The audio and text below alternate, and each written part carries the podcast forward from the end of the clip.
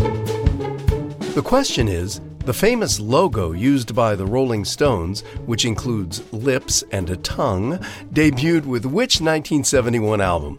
The choices are The White Album, Let It Bleed, Sticky Fingers, or Physical Graffiti. Ready with the answer? It's Sticky Fingers. In one of the earliest examples of rock brand marketing, the Rolling Stones reportedly contacted the Royal College of Art to commission images for the band. Designed by John Pasche and later modified by Craig Braun, the famous lips and tongue logo was introduced on the album sleeve of Sticky Fingers. Tamika, when big vinyl LP records were the coin of the realm, mm-hmm. album art was a big deal because of that bigger format. And it wasn't only about marketing.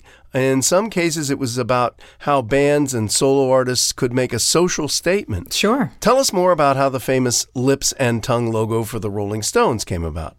Well, Murray, it's been 50 years since the most famous emblem in rock and roll was created. Could you believe that? Um, no, it seems like it was only yesterday to me. But uh, how did the group go about getting it done? Well, at the time, the Rolling Stones needed a poster for their 1970 European tour, so their head office decided to reach out to the Royal College of Art in London. Mm-hmm. The school suggested that they hire John Pasche, who was in his final year of graduate school there. This led to a meeting with Mick Jagger. I love it. You're a graduate student and you meet with Mick Jagger. Yep, he met with the band's frontman, and about a week later, Pasche returned with his first draft of the logo. It wasn't quite right for Jagger, and so Pasche went back to the drawing board. A few months later, they met again, and this time, Jagger was a bit more specific. Well, what was he looking for exactly? Well, he wanted an image that made a statement that people could really recognize. Recalling the conversation, Pasche said he wanted him to think of the Shell oil sign. Jagger was going for simplicity. And you know, and during this same meeting, Jagger showed him a picture of the Hindu deity Kali, which is highly violent. What stood out to Pasche immediately was the tongue sticking out of the deity's mouth. He created the logo from that inspiration, and the original logo was black and white. So, when did this logo officially get released? April of 1971. It was used on the back cover, the label, and the insert for the Sticky Fingers album, but another version was used for the album release in the US.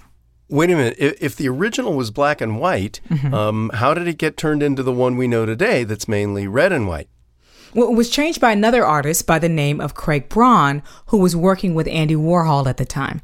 They worked on the idea of the working zipper on the album along with the lips and tongue logo. This is the version mostly used and widely known today. well, thanks for that rock and roll history, Tamika. That's it for now. I'm Murray Horwitz. And I'm Tamika Smith.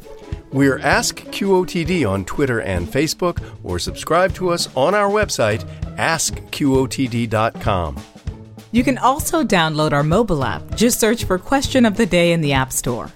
Come back tomorrow and ask your smart speaker, What's the question of the day?